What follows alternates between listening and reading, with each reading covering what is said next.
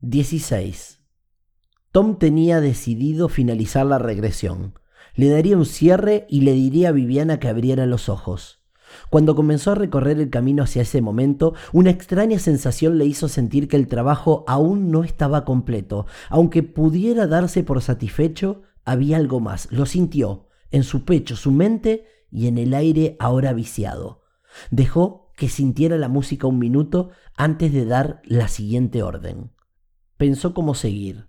Cuando trabajaba, le gustaba eso de salirse del libreto establecido, a veces por curiosidad y otras para lograr resolver en ese instante la mayor cantidad de problemas.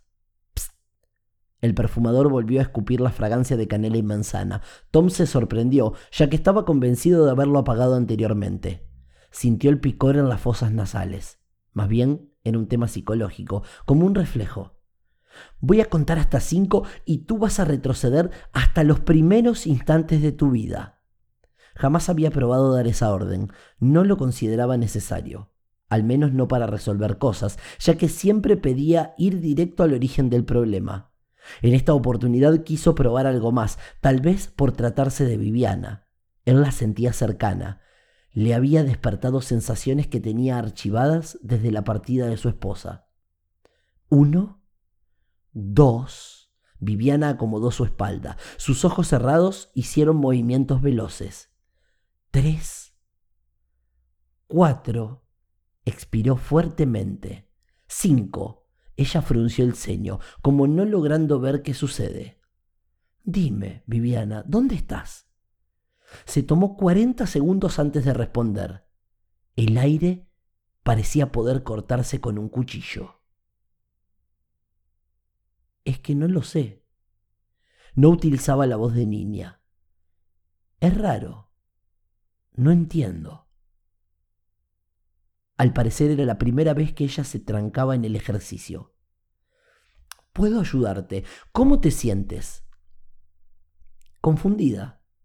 Estoy confundida. Es algo como miedo. ¿Dónde estás? ¿Dónde te ves? No estoy. ¿Está oscuro? No, está Nora. Qué joven y bonita es. ¿Y qué hace ella? Está acostada, cansada. Bien. ¿Qué le sucedió? ¿Está enferma? No. Ya lo veo con más claridad. Está en el hospital. Veo el número de la habitación en la puerta abierta. 324. Bien. ¿Está enferma? insistió Tom. No. Acaba de ser madre. Es un recuerdo feliz. no lo sé. No siento felicidad al verla. Está rara. Rodolfo está ahí. Joven. Feliz. Qué hermoso mi padre. ¿Lo es? ¿Cómo está vestido? Tiene una gabardina. Parece que se irá. ¿Y tú? ¿Qué? ¿Dónde estás? Un minuto vacío. Tom miró la aguja correr mientras esperaba una respuesta. Quiero que prestes atención. ¿Desde qué lugar de la habitación estás observando la escena? Desde un rincón. ¿Acostada? Sí, eso es, estás allí en el rincón. ¿Cómo los ves? ¿No te parece que todo ahí es más grande de lo normal? Sí. Es porque eres una hermosa bebé, recién nacida, bienvenida. Viviana esbozó una sonrisa tan dulce que el perfumador de la habitación podría haberse sonrojado por tamaña competencia. Papá está feliz, me mira y me da paz. Será un gran padre mientras esté junto a ti. ¿Está feliz? No lo sé, es como que cada vez que deja de mirarme me llenara de inquietudes. Algo pasa. ¿Puedes ver el rostro de Nora?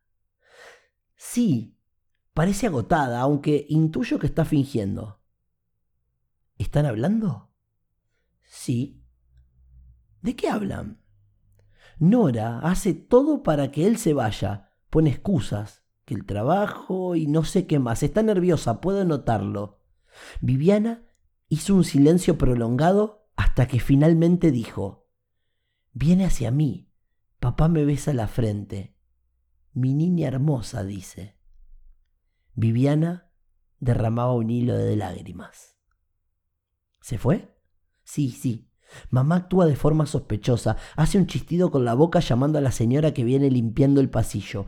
Entra y le susurra algo al oído, señalando la sala de espera, al frente. La señora asiente y se va hacia allí. Ah, le pidió un favor. Mamá mira la puerta. Bien, ¿qué sientes? Nervios. Algo está mal. Sobre el sillón se acomodaba a un lado y otro.